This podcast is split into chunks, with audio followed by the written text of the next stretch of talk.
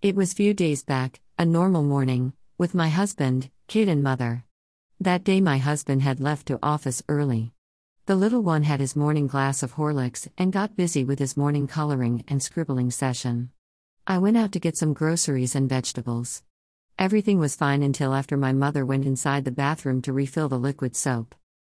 When she was about to come out, she found that the door was stuck. She pushed and pulled, but nothing happened. She first banged on the door and called out for the toddler who locked her from outside. She spoke sweetly so that he comes to terms and unlocked the door as easily as he locked it.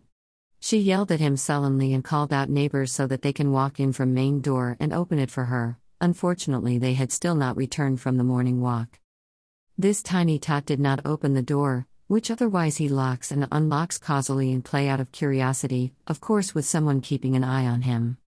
On the other hand, his grandma did not take the usual precaution on that day, which she used to usually to ensure this naughty kid does not lock the door. He is the sweetest and obedient kid, but that day was jackanapes. Just as her panic started that, she might have kept the kitchen door open that will give an easy access to this little one who can end up doing something grisly, they heard the footsteps. I returned home after buying all that I wanted and found my kid chuckling and profoundly scribbling in his coloring book and starting calling out Ma. Ma. Ama and my mother discreetly said, Oh. Did mom come?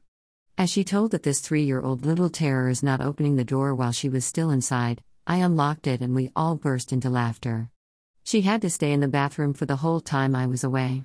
The good 30 to 40 minutes, which otherwise she would, finish lots of chores, she spent it in the bathroom because of the locked door. Later, we discussed the ways to avoid such locked door situations and heard many such stories from our neighbors and friends. Although I laugh when I recall the situation of being locked up, it still gives chills down the spine and freaks me out thinking how it would be to have no clue about what the little one is up to. Scary, isn't it? Tilda Sojanya M.